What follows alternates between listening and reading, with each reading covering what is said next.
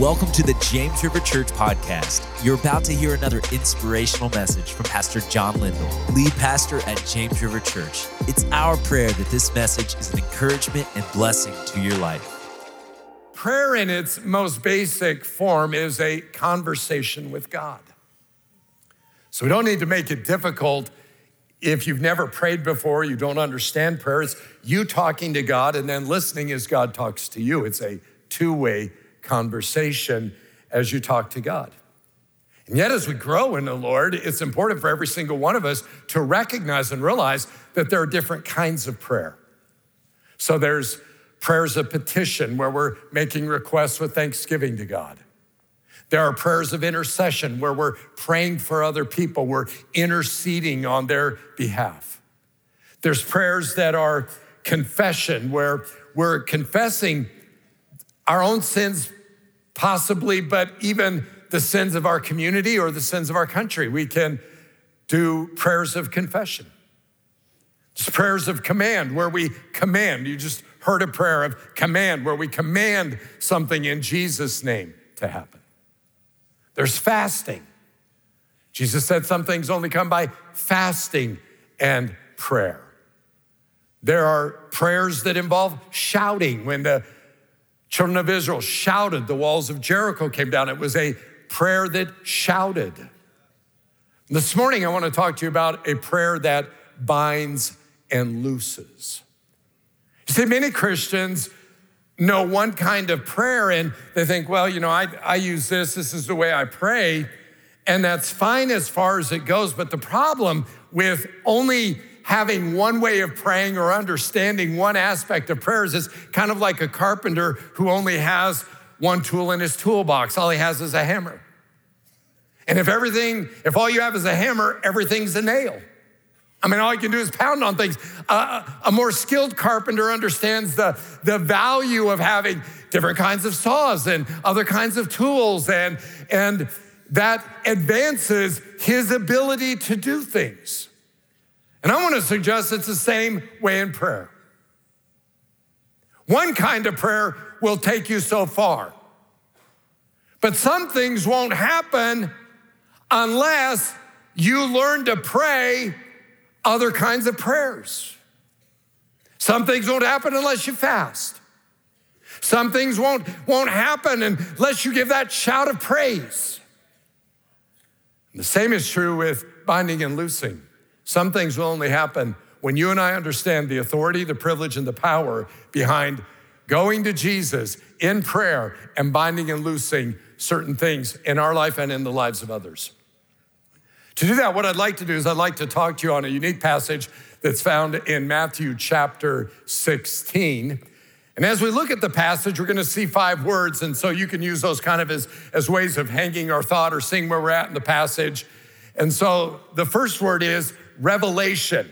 When you come to Matthew chapter 16, the Lord gives Peter, a follower of Jesus, a revelation. Let's read it beginning in verse 13. When Jesus came to the region of Caesarea Philippi, highlighted that because we're going to talk a little bit about that city. It figures prominently in what happens in the story. He asked his disciples, Who do people say the Son of Man is? If Jesus asks you a question when you're praying, it's because Jesus wants to give you a revelation. They replied, some say John the Baptist. You say, why would they say that? Because John the Baptist had been killed by Herod, and King Herod said he thought that Jesus was John the Baptist raised from the dead. Others say Elijah. Why would they say Elijah? Because before Messiah came, Elijah was supposed to come and prepare the way.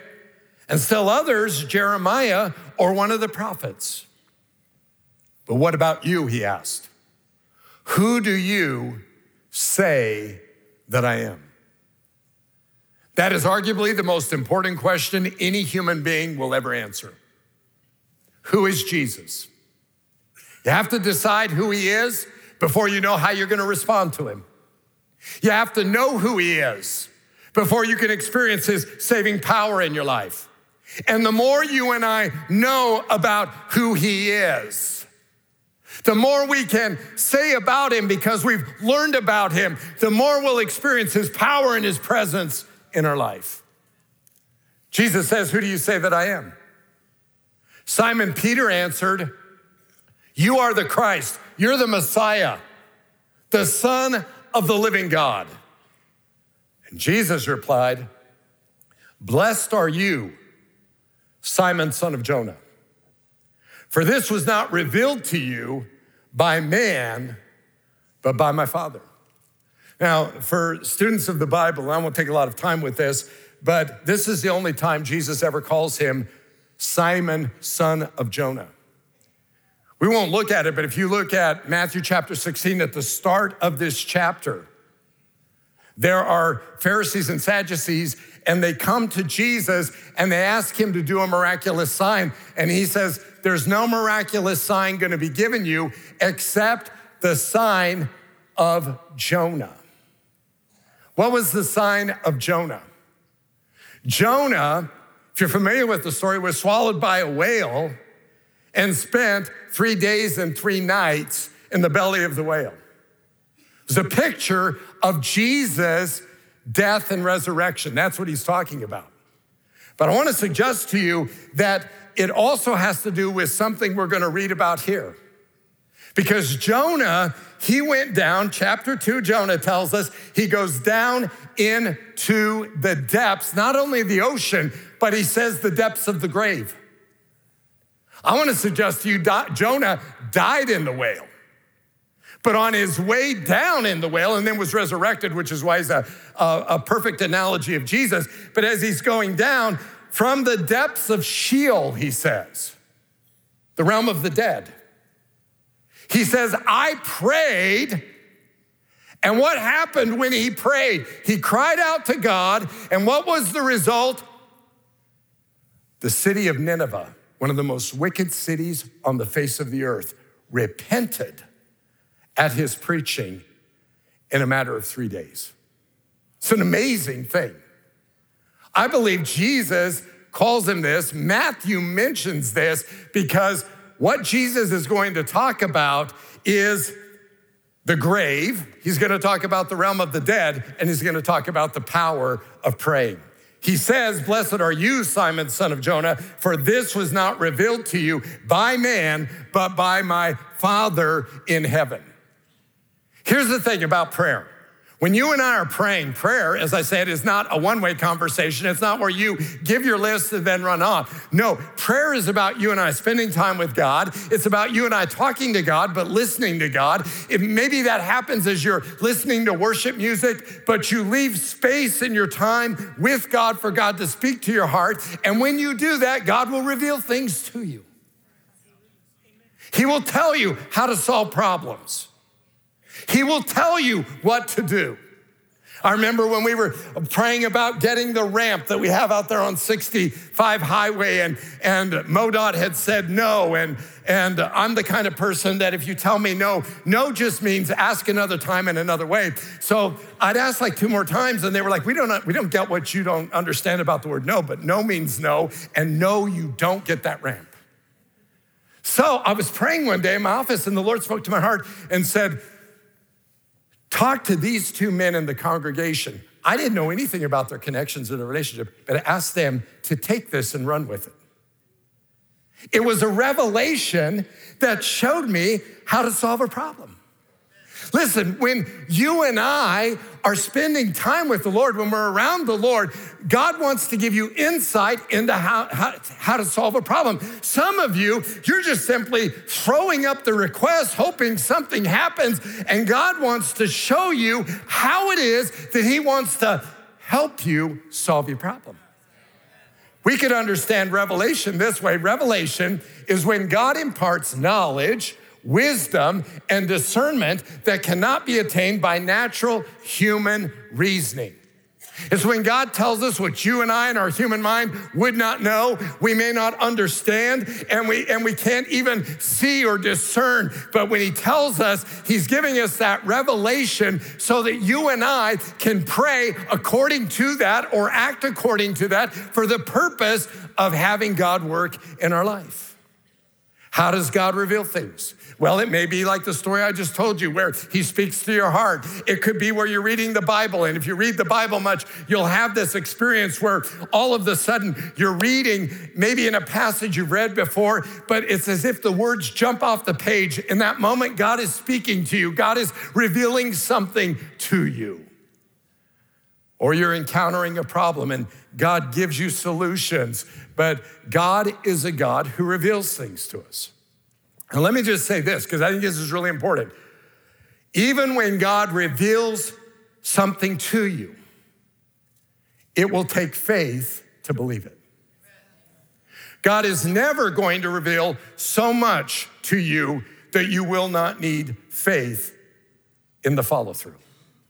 This is what stops a lot of people from walking with God because they're like, well, you know, I just, I need to know this, I need to know that. No, no, no. He's told you enough to do what you need to do, to know what you need to know, so that He can do what only He can do. And it requires faith. And God wants to build our faith so we can be strong in faith and in the power of His name. So, revelation, God gives it to us. Number two, second word, illustration illustration. Peter has a revelation, now he has an illustration. Verse 18. And I tell you that you are Peter, the Greek word there, Petros, and on this rock, Petra, I will build my church. So, what you have here is you have a, a bit of a play of, on words. So, Petros means like a little tiny pebble or a stone. Petra means like a big, ginormous rock. So Jesus says, I tell you, you're a little tiny stone, but on this rock, I will build my church. You say, what's that mean? Well, if you're from a Catholic background, Catholics would teach that this, this has to do with papal, papal succession, that Peter is the first pope, the first bishop of Rome. Every pope after that has papal succession to Peter because of this statement that Jesus was saying, I'm going to build the church on you, Peter. If you're Protestant, you would say, no, no, no, no, no. Uh, there's obviously a difference between Petros and Petra. So he's talking about the rock. What is the rock? He is, uh, he is saying that the rock is the confession Peter made. Uh, you are the Christ, the Son of the living God. And Jesus is saying, on the rock of that confession, I will build my church. I would suggest to you that the text really doesn't support either one of those. That there's something else that's happening here. Remember, they're at Caesarea Philippi. And Caesarea Philippi is on the northern edge of Galilee, the region of Galilee, but it is a thoroughly Roman city. It is a wicked city. It is a spiritually dark city. It is a city given over to idol worship and the occult. It is so spiritually dark that no Jewish rabbi would ever go to Caesarea Philippi. And yet, here is Jesus, and he not only goes, but he takes his disciples with him, and he does it for the purpose of teaching them by way of an object lesson, I believe, at Caesarea Philippi. Caesarea Philippi, there was a ginormous rock that was there. We'll show you a picture of it. So there's this big, massive rock. This is modern day Caesarea Philippi. This is what they would have seen. And at this rock, there would be all kinds carved into the rock or all kinds of uh, creches and shrines to a whole bunch of pagan gods. You can you see it's all over the rocks everywhere. There would be somewhere in here would be a, a temple backed up against the rock to the god Pan. He's one of the Roman deities. He'd be the counterpart of the Old Testament uh, Baal. So he's a fertility god. And if you were to walk up to the temple, you would see the priests there um, having sexual relations with animals. Uh, which is something Pan did. You'd also see them having sexual relationship with temple prostitutes, or if you wanted to worship, you would go and, and you were a worshiper, you would do that. So it's very vile. There's all of that. There's all of this other, and then there's this this hole in the rock. And this hole in the rock was known as the gate of Hades. So when Jesus talks about, and the gate of Hades, as we're going to read in a moment, shall not prevail against it, this is the gate of Hades in the ancient's mind. This, they believed, was the opening to the underworld. So let me give you a little, a little theology here. So Hades in Roman theology would be the realm of the dead. And so there would be gods that would go there, uh, there would be people that would go there when they died. In Christian theology, um, there is a realm of the dead that in general is called Sheol. So when we read about Jonah says, From Sheol I cried out to you, that's the realm of the dead. It was divided into two places. There was the realm of the wicked dead called Hades, and it's a place of torment, a place of fire. There's the realm of the righteous dead, and it was known as Abraham's bosom or was known as paradise. So remember when Jesus on the cross says to the thief, Today you'll be with me in paradise? He's talking about today you'll be in the, the righteous area of the realm of the dead. I'm, I'm gonna give you a little bit of theological background so you kind of understand some of this. Um, beyond that, Jesus, when he died, the Bible says he didn't just lay there asleep in the tomb, he was very busy. He descended into Sheol. And he went to both sides of Sheol. He went to the realm of the righteous dead and set the captives free. All of the righteous people he took out of Sheol, took them up into heaven. So all of them, David, Abraham, all of them are in heaven now. He emptied out that part of Sheol, known as paradise. On the part known as Hades, he went there, and the Bible tells us there are demonic beings who violated God's directives and are in chains in Hades. Revelation chapter 9 it talks about Hades being opened up, the pit being opened up, and some of these demonic beings will be released on the earth, which will increase the terror of that time. But Jesus went down there, and Jesus, when he went into the realm of the dead, preached his victory and took from Satan the keys of death, hell, and the grave. In fact, he says in Revelation chapter 1, I have the keys of death, hell, and the grave. So he took them back from Satan. So all of this is wrapped up in, in this. There is the pagan imagery, and then there is the, the imagery uh, that is biblical. Take it a step further. Hades is not only a place in Roman theology, but Hades was uh, one of three major gods in the Roman pantheon. There was Jupiter, who was the, the leader of the, of the Roman gods. There was Neptune or Poseidon, the Greek version, he's over the sea world. And then there was Hades, who was over the region of the dead. So Hades is not only a place, Hades in Roman theology is a person. In Christian theology, we understand it is the place where the unrighteous dead go. You say, I thought they went to hell. Hell is not open for business yet. So hell was created for the devil and his angels, and someday hell will be opened up and people will move from Hades into hell. And you can read about that in other places in your Bible. So Jesus shows up and he says to Peter, he says, You are a little stone. But upon this rock, upon Jesus doesn't just build his kingdom on the nice and beautiful places. He builds his kingdom on the dark, on the ugly, on the evil, on the wicked places. And he says, even the powers of darkness cannot stop me. The point is, Peter, you're a little rock, and this seems really, really big, but I'm telling you, I'm gonna give you some things, and it's gonna make such a difference that even hell will not be able to stand against you, but you're going to be able to reclaim the earth in my name, not just the good places, but the dark places, the evil places, the wicked places, the places where people are in bondage. I'm going to build my church. That's the imagery.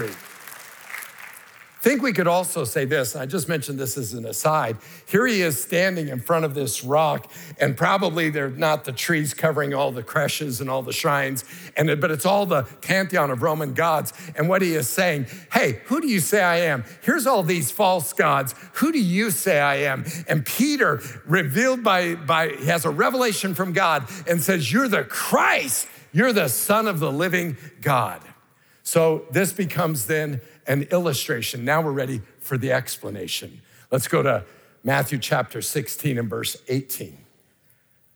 And I will build my church, and the gates of Hades will not overcome it.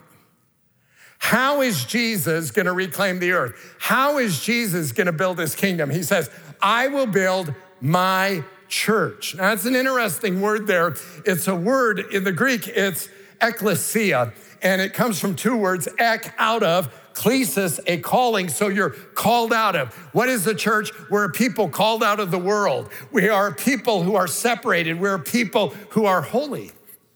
But it also means assembly, it's a gathering of people. In Greco Roman times, though, it had an even different meaning. Most people who are familiar with secular Greek would have understood ecclesia to, or uh, ecclesia to be a, a governmental ruling body, like the Senate, like the House of Representatives. Here's what Jesus is saying You see that big rock over there? Peter, you're a little stone. You may not think you're much, against a rock like that, but I am going to build my governmental body, my ruling assembly. I'm going to build my Senate of righteousness that will reclaim the earth, and they will be so powerful, they will be so strong. I'm going to give them such authority that even the gates of Hades will not be able to stand against it. Let's talk a minute about the gates of Hades, because that's how I'll build my church and the gates of Hades. What are we talking about there? In the ancient world, so we think of gates, and, and rightly so, you got gates on a city. But gates throughout the Bible, if we had time, I could show you countless scriptures where what happens with gates is gates are the place where business was done for the city. So they wouldn't have like a, they wouldn't have like a, a uh, city council or city hall, they would do their business. The elders would sit in the gate. You can read about the king. The king would go out and sit in the gate. The gate was the place where there was business done. When, when Boaz wants to marry Ruth and he's going to buy a piece of land, he gets the elders, he sits them down in the gate. And when they're seated in the gate, the business is transacted. So the gates are a place of decision making, the gates are a place of business. The gates are also uh, defensive and offensive in this sense that when an enemy would attack the gates, usually there were two sets of gates. There was the first gate, when it was breached, you'd usually have to go at an angle and, and go at dis, it would be disadvantageous to be on the attack because they would work it so you would be exposed and the archers could shoot you. So there are gates that, that have to do with the defense of the area. Jesus is saying, so think about this I'm gonna build my church, and all the decisions of Hades can't stand against it. All the authority of Hades, all the governmental ruling of Hades can't stand against. It. I'm to build my church, and the gates of Hades, they're not to be able to stop it.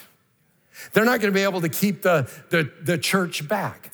I'm to build my church, and so gates are also, they are the, they are the release of of power of an army out of the city to defend the city. I'm gonna build my church. And the gates, the armies of hell, the armies of the underworld, the armies of demons will not be able to stop it. Do you see the imagery there? And he's doing it here at a place that's called the gates of Hades. Why is he doing this? Fourth word authorization. Look at it, Matthew chapter 16, verse 19 and I will give you the keys of the kingdom of heaven. Here's what he's saying I'll show you how to dismantle demonic power and demonic authority. This is really important. You see, there are a lot of people who don't believe in the devil, which is good news for the devil. He just assumed you didn't believe in him as you did. And if you think he's a funny figure in red tights, carrying a pitchfork, and wearing horns, he loves that even more. Satan is real. There's a spiritual warfare, whether you see it or not. This physical world is not all there is. There's a spiritual world, and the spiritual realities are greater than the physical realities because the spiritual realities are forever. Paul says this, Ephesians chapter 6 we wrestle not against flesh and blood, but against principalities and powers and the forces of evil in the high places. Your battle's not just with that other person or that circumstance, there's many times demonic activity. Now, let me put it in perspective for you. I'm not seeing a demon under every bush, and I'm not suggesting you do either. The Bible's very clear that our battle comes from three areas. Number one, it comes from the, living in a sin cursed world. Jesus said, In this world, you'll have trouble. Paul says, All who desire to live godly lives in Christ Jesus will know trouble. So the world brings its own measure of trouble. Second, the Bible says that it comes from the world, it comes from the, the flesh our own human desires, sinful desires that lead us, the unrenewed, the unredeemed mind that causes people to make decisions that, that they choose the expedient or the instant or the convenient or the easy instead of the right. Because it feels good, because they want to. So the flesh causes a number of troubles. People make a decision that's not godly and it turns out bad. The Bible says there's a way that seems right to a man, but it's in his death. The flesh it says our troubles come from the world, the flesh, and the devil. So there are some things that are straight up demonically induced, demonically inspired, demonically empowered some problems in people's life has to do with the powers of darkness. Some of you have a stronghold in your life that has been built over time as you've refused to challenge wrong thinking, and it's opened the door to the enemy in your life. And he, he's very patient, just one brick, one stone at a time. He's ultimately built a stronghold in your life. A stronghold is something that constantly attacks you, assaults you, governs you. Some of you are battling habits, and it's a demonic stronghold. And unless you treat it that way, you will not be victorious. Unless you see it that way, you won't know to pray that way. Unless you understand what's happening You'll be just shooting up prayers, but you won't be binding the powers of darkness. And there is a big difference. We could go on and say that in many of the communities we live, the powers of darkness are at work. I'll take Springfield as an example. I, I, know that's not a big town. You've got it in the Bible Belt, the part of the country that is known to be religious. You've got it in a politically conservative area. You've, you've got it with all of these churches, but its crime rate is worse than any other city in the country. It's worse than St. Louis. It's worse than Kansas. I mean, we could start naming them. It's got the worst rating you can get. Its poverty rate is number one in the state. What, are you kidding me? All the churches? Its domestic violence rate is the worst. Its drug abuse rate is the worst. I mean, does that seem natural to you? No. And if something isn't natural, I live by the rule it's supernatural. And I'm simply saying, we can do everything we want, but there is a place for binding the powers of darkness and treating it as a spiritual issue first, because throw all the money you wanted, all the programs you want at it, and you're not gonna solve it. It's gonna require something more. And when we call out to God, I mean, this passage has very much convicted me over this. The problem is, too many Christians don't know about this, they don't embrace this, so they're nice people who are rarely bothered about thousands of people going to hell. They go to church and they sing their songs and they live their life, and as long as they're okay, by and large, they're, they're not too worried about it. And Jesus is calling for us to recognize the world around us and our responsibility to redeem those areas of darkness that have been in bondage to the enemy. And part of the way that happens is when you and I know how to use the weapons of our warfare. And Jesus is coming and he's saying, I'm to give you the keys to the kingdom. I'm to give you keys to unlock demonic power. Would you notice it's not key, it's keys?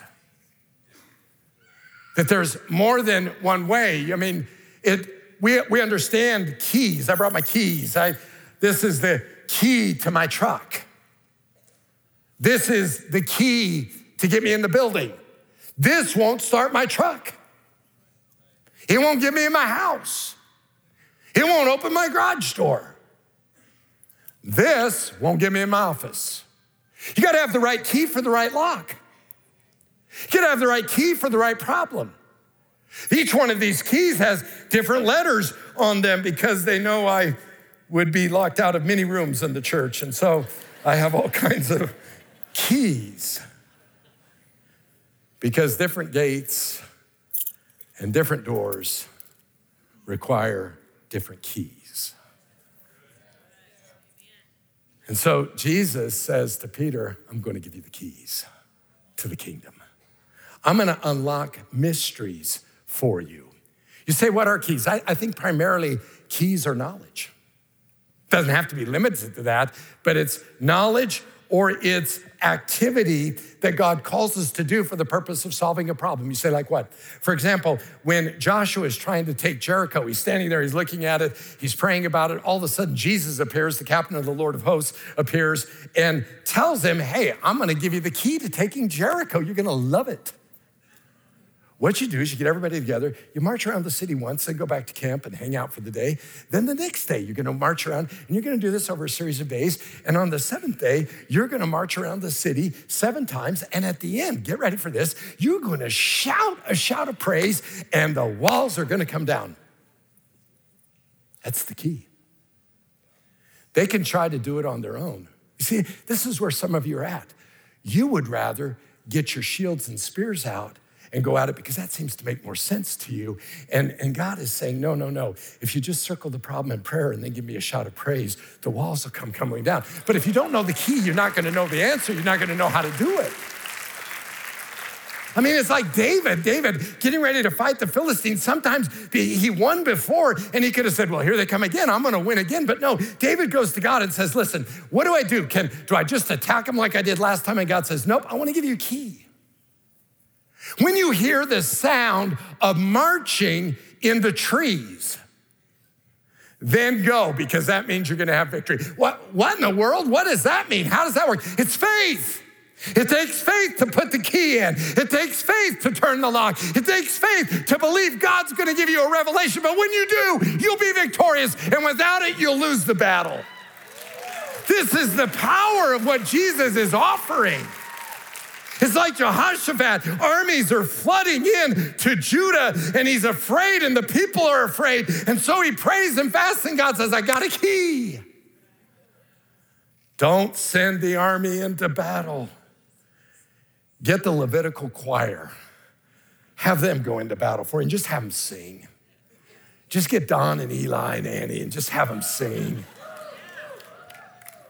You say, What kind of plan is that?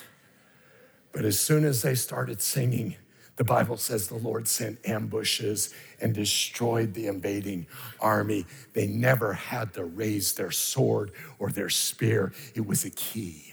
Are you with me? Jesus says, I'm going to give you the keys to the kingdom. And there are keys to unlock gates. And sometimes you don't unlock the gate. Sometimes God says, you know what? I'm not I don't have a key for this one. I just want you to use the battering ram of prayer. I just want you to pray, pray, pray, pray, pray until that gate breaks and it will break. Now, let me comment br- briefly just on binding and loosing. So he goes on and says, whatever you bind on earth will be bound in heaven. And this is a wonderful thing.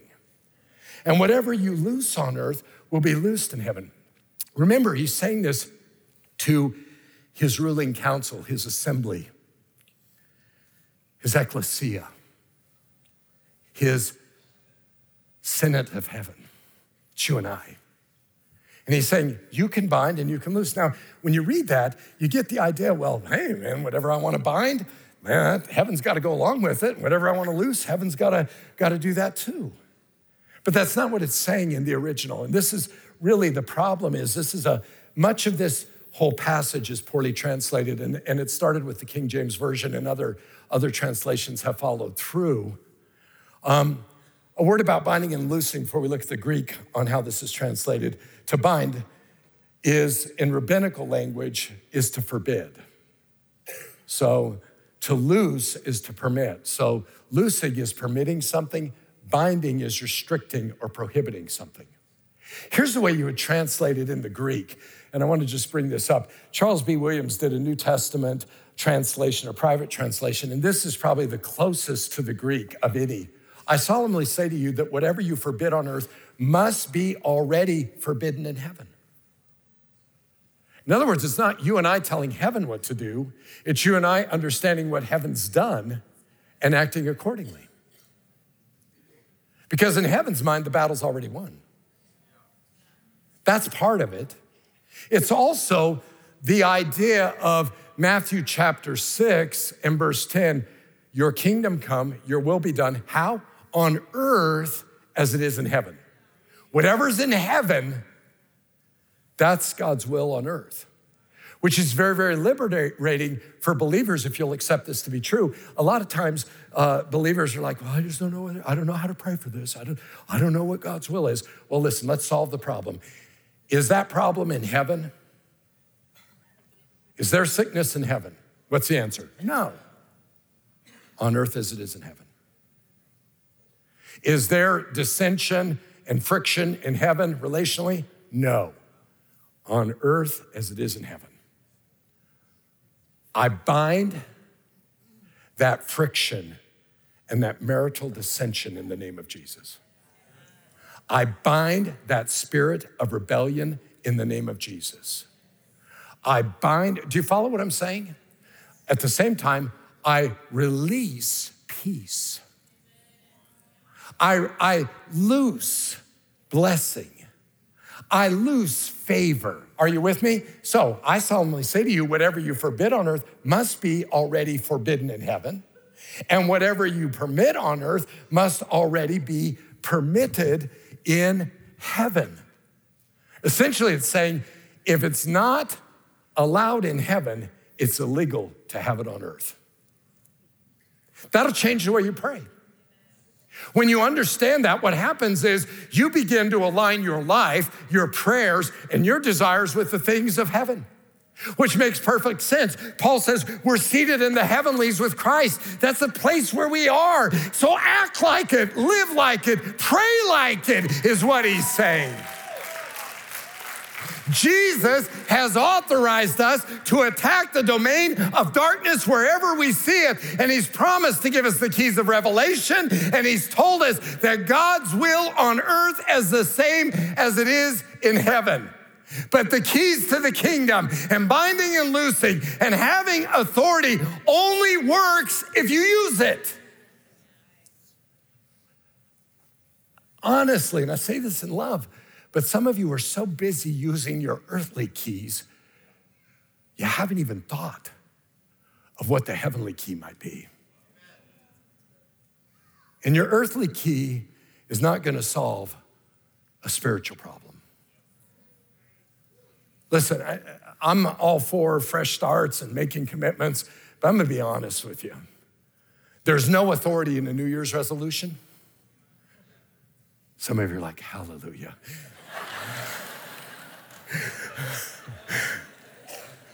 There's no authority in your determination. There's no authority in positive thinking.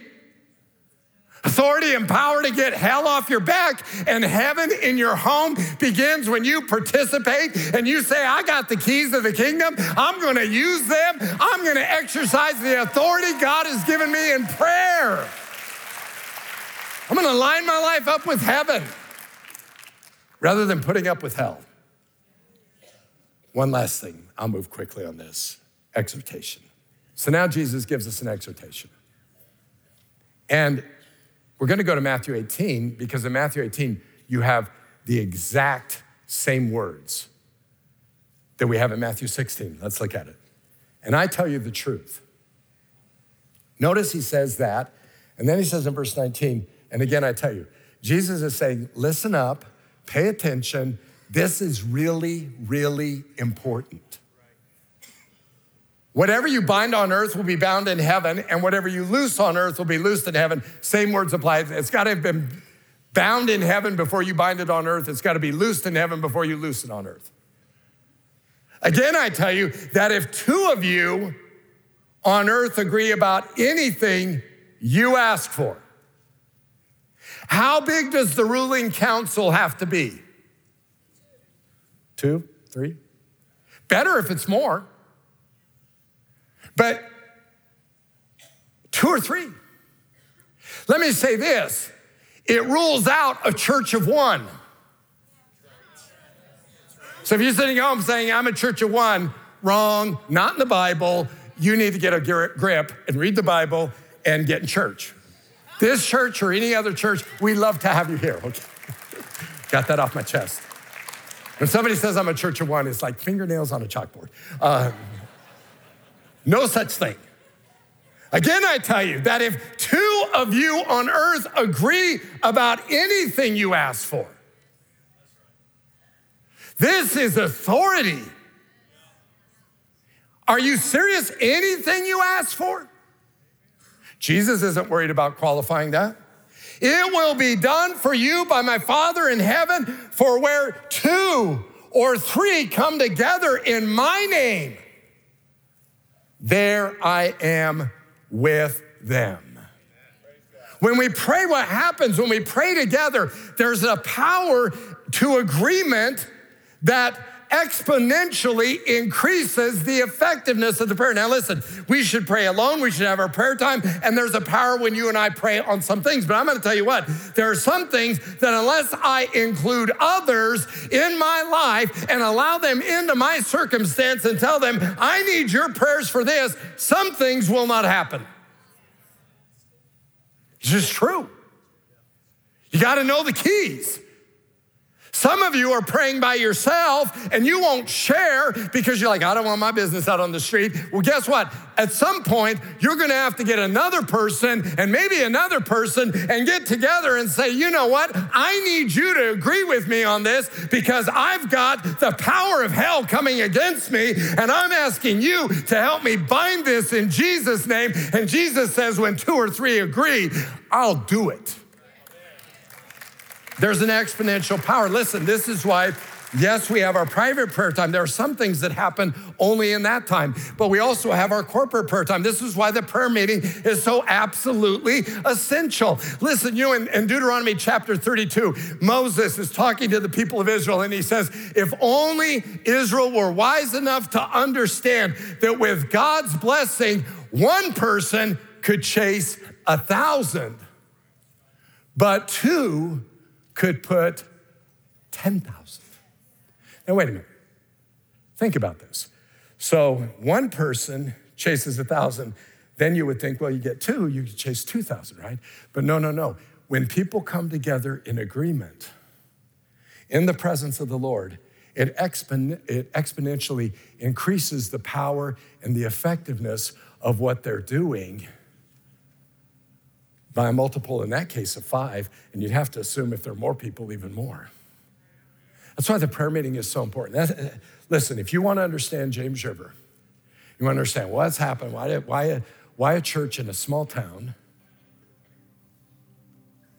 has the reach, either in campuses or online, that we do. It is not because of the leadership. It is not because we've just put together the most talented group of people, which, hey, I thank God for the people we have. More than their talent, I thank God for their heart. They love God from the heart. But even that is not the reason we're seeing what we're seeing here.